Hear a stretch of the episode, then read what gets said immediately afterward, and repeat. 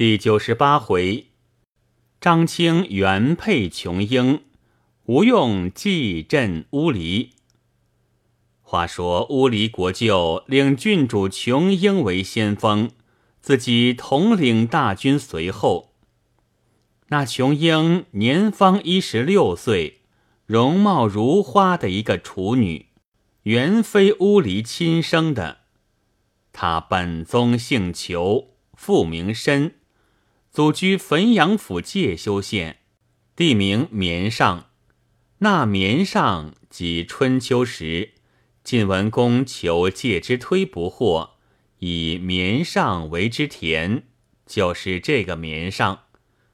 那求身颇有家资，年已五旬，尚无子嗣，又知丧偶。续娶平遥县宋有烈女儿为继室，生下琼英。年至十岁时，宋有烈身故，宋氏随即同丈夫求身往奔赴丧。那平遥是介休临县，相去七十余里。宋氏因路远仓促。留琼英在家，吩咐主管叶青夫妇看管服侍。自己同丈夫行至中途，突出一伙强人，杀了求身，赶散庄客，将宋氏掳去。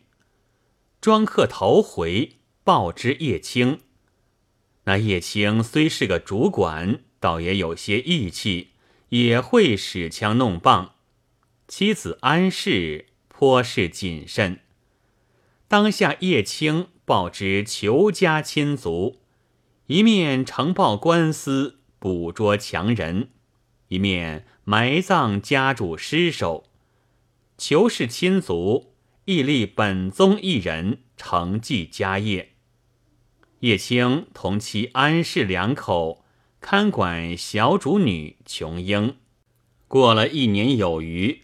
执田虎作乱，占了威胜，遣乌离分兵票掠，到介休绵上抢劫资财，掳掠南附。那裘氏四子被成兵所杀，叶青夫妇及琼英女都被掳去。那乌离也无子嗣，见琼英眉清目秀，引来见老婆倪氏。那倪氏从未生育的，一见琼英便十分爱她，却似亲生的一般。琼英从小聪明，百灵百力，料到在此不能脱身，又举目无亲，见倪氏爱他，便对倪氏说：“向屋里讨了叶青的妻安氏进来。”因此，安氏得与琼英坐卧不离。那叶青被掳时，他要脱身逃走，却思想：琼英年幼，家主主母只有这点骨血，我若去了，便不知死活存亡。幸得妻子在彼，倘有机会同他们脱得患难，家主死在九泉之下。亦是名目，因此只得随顺了乌离。征战有功，乌离将安氏还给叶青。安氏自此得出入帅府，传递消息与琼英。乌离又奏过田虎，封叶青做个总管。叶青后被乌离差往石室山采取木石。部下军士向山冈下指道：“此处有块美石，白塞霜雪，一毫瑕疵也没有。土人欲采取它，却被一声霹雳把几个采石的惊死，半晌方醒。因此人都啮指相借，不敢近他。”叶青听说，同军士到冈下看时，众人发声喊，都叫道。奇怪，适才误是一块白石，却怎么就变作一个妇人的尸骸？叶青上前仔细观看，嫩般奇怪，原来是主母宋氏的尸首，面貌物是如生，头面破损处却似坠缸撞死的。叶青惊讶涕泣，正在没理会处，却有本部那一个军卒，他原是田虎手下的马宇，当下将宋氏被掳身死的根因。一一背细说道：“昔日代王初起兵的时节，在介休地方掳了这个女子，欲将她做个压寨夫人。那女子哄代王放了绑缚，行到此处，被那女子将身窜下高岗撞死。代王见她撞死，叫我下缸剥了他的衣服首饰，是小的服侍他上马，又是小的剥他的衣服。”面貌认得仔细，千真万真是他。今已三年有余，尸还如何？物是好好的。叶青听罢，把那无穷的眼泪都落在肚里去了，便对军士说：“我也认得不错，却是我的旧邻宋老的女儿。”叶青令军士挑土来掩。上前看时，仍旧是块白石。众人十分惊讶叹息，自去干那采石的事。事毕，叶青回到威胜，将田虎杀求身、鲁宋氏、宋氏守节撞死这段事，叫安氏密传与琼英知道。琼英知了这个消息。如万箭攒心，日夜吞声饮泣，泪珠偷弹，思报父母之仇，时刻不忘。从此每夜合眼，便见神人说：“你欲报父母之仇，待我教你武艺。”琼英心灵性巧，觉来都是记得。他便巧的拿根杆棒拴了房门，在房中演习。自此日久，武艺精熟，不觉挨至宣和四年的季冬，琼英一息，偶尔伏击假寐，猛听得一阵风过，便觉异香扑鼻。忽见一个秀士，头戴折角巾。引一个绿袍年少将军来，教琼英飞石子打击。那秀士对琼英说：“我特往高平请得天劫星到此，教汝艺术，救汝离虎窟，报秦仇。此位将军又是汝宿世姻缘。”琼英听了“宿世姻缘”四字，羞赧无地，忙将秀儿遮脸。才动手，却把桌上剪刀拨动，铿然有声。猛然惊觉，寒月残灯依然在目，似梦非梦。琼英误坐，呆想了半晌，方才歇息。次日，琼英尚记得飞石子的法，便向墙边。捡取鸡卵般一块原石，不知高低，是向卧房脊上的螭尾打去，正打个着，一声响亮，把个螭尾打得粉碎，乱纷纷抛下地来，却惊动了倪氏，忙来询问。琼英将巧言之无道：“啊，夜来梦神人说，汝父有王侯之分。”特来教导你的艺术武艺，助汝父成功。适才是将石子飞去，不想正打中了螭尾。倪氏惊讶，便将这段话报之乌离。那乌离如何肯信？随即唤出琼英询问，便把枪刀剑戟、棍棒插耙试他，果然件件精熟。更有飞石子的手段，百发百中。屋里大惊，想到我真个有福分，天赐一人助我。因此终日教导琼英，驰马事件。当乌离家中将琼英的手段传出去，轰动了威胜城中人，都称琼英作穷始族。此时，乌离欲择佳婿匹配琼英。琼英对倪氏说道：“若要匹配，只除是一般会打石的；若要配与他人，奴家只是个死。”倪氏对乌离说了。乌离见琼英题目太难，把择婿事遂而停止。今日乌里想着王侯二字，蒙了一心，因此。保奏琼英做先锋，欲成两家争斗，他于中取势。当下，乌里挑选军兵，拣择将佐，离了威胜，拨精兵五千，令琼英为先锋，自己统领大军，随后进征。不说乌离、琼英进兵。却说宋江等在昭德寺后迎接陈安府，一连过了十余日，方报陈安府军马已到。宋江引众将出郭，远远迎接，入到昭德府内歇下，全为行军帅府。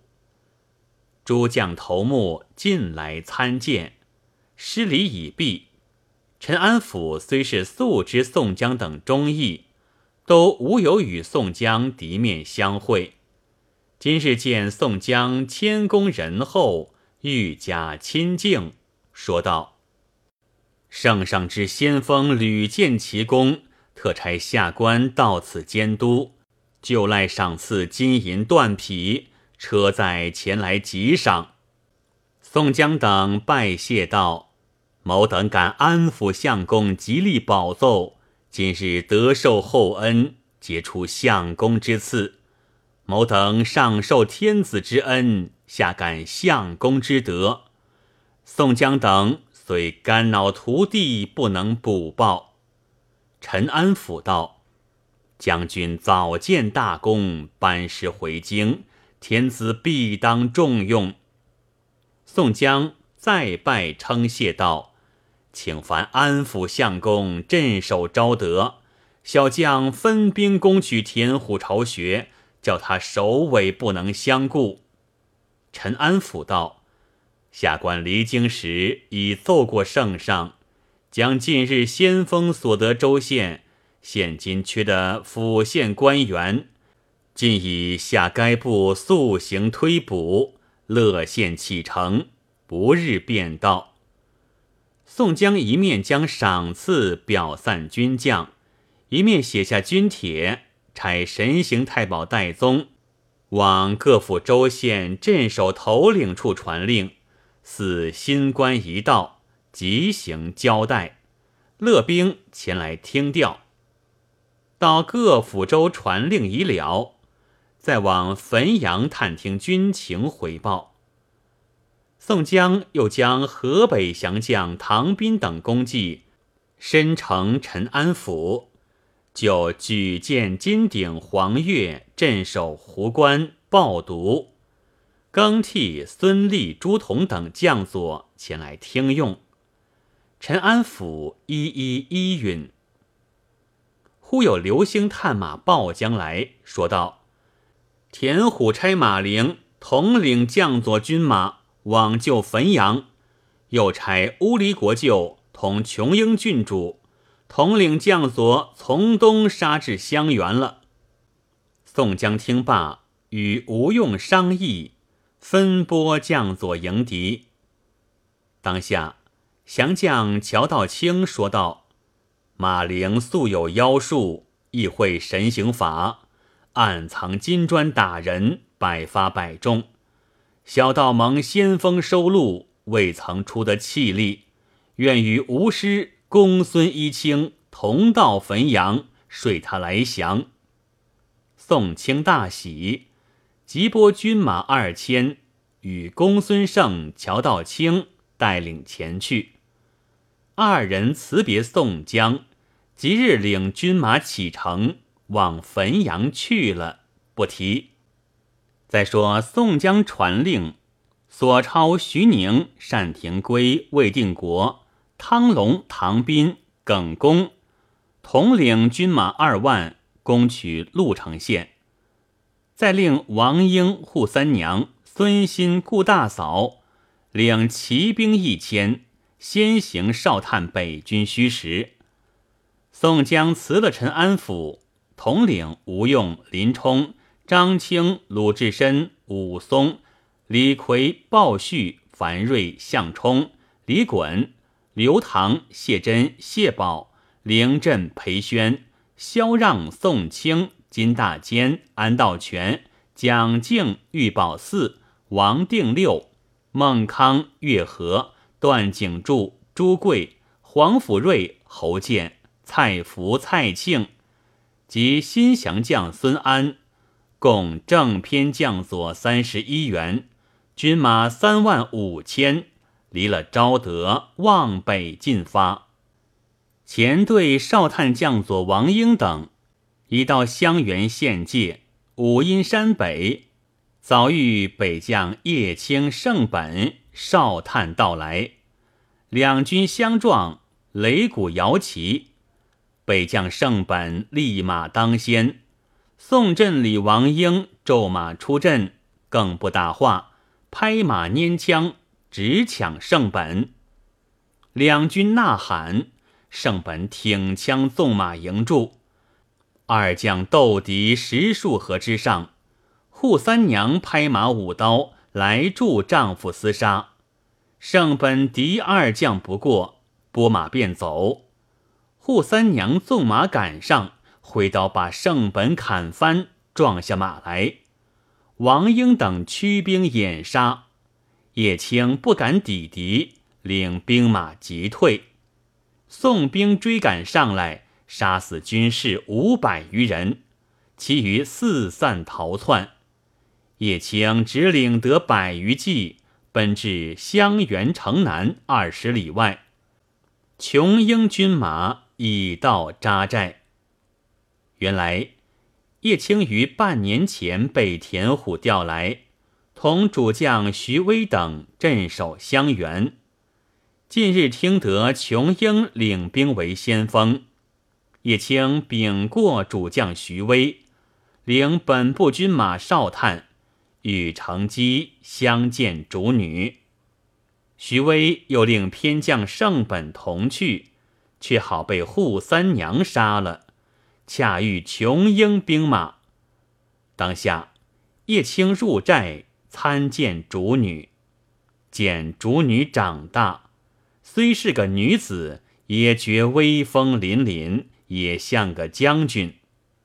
琼英认得是叶青，斥退左右，对叶青道：“我今日虽离虎窟，手下只有五千人马，父母之仇如何得报？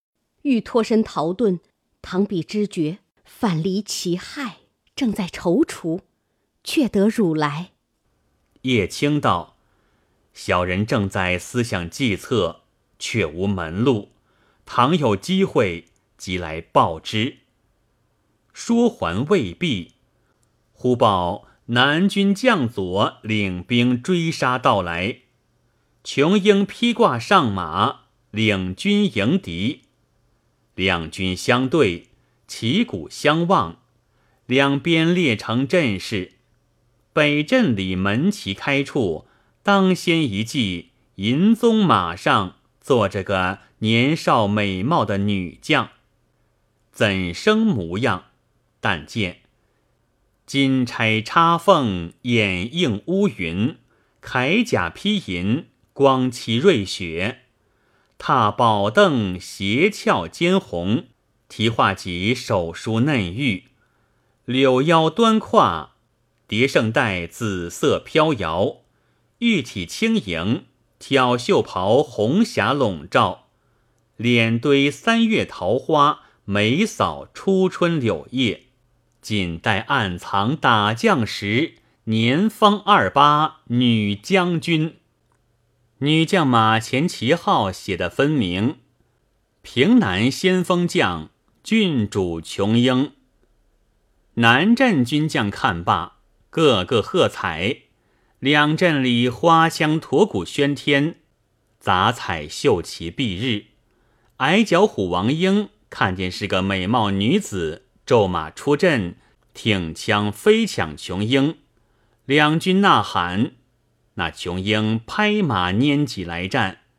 二将斗到十数余合，王矮虎拴不住一马心猿，枪法都乱了。琼英想到，这厮可恶，去个破绽，只一戟刺中王英左腿，王英两脚蹬空，头盔倒着，撞下马来。扈三娘看见伤了丈夫，大骂：“贼颇见小淫妇，焉敢无礼！”飞马抢出来救王英。琼英挺戟接住厮杀，王英在地挣扎不起，北军拥上来捉王英。那边孙欣、顾大嫂双出，死救回阵。顾大嫂见扈三娘斗琼英不过，使双刀拍马上前助战。三个女将，六条臂膊，四把钢刀，一支画戟，各在马上相迎着，正如风飘玉屑，雪洒琼花。两阵军士看得眼也花了。三女将斗到二十余合，琼英望空虚刺一戟，托戟拨马便走。扈三娘、顾大嫂一起赶来。琼英左手带住画戟，右手捏石子，将柳腰扭转，星眼斜缩，去定扈三娘，只一石子飞来。正打中右手腕，扈三娘腹痛，早撇下一把刀来，拨马便回本阵。顾大嫂见打中扈三娘，撇了琼英来救扈三娘。琼英勒马赶来，那边孙心大怒，舞双鞭拍马抢来，未及交锋，早被琼英飞起一石子，当的一声。正打中那熟铜狮子盔，孙心大惊，不敢上前，急回本阵，保护王英、扈三娘，领兵退去。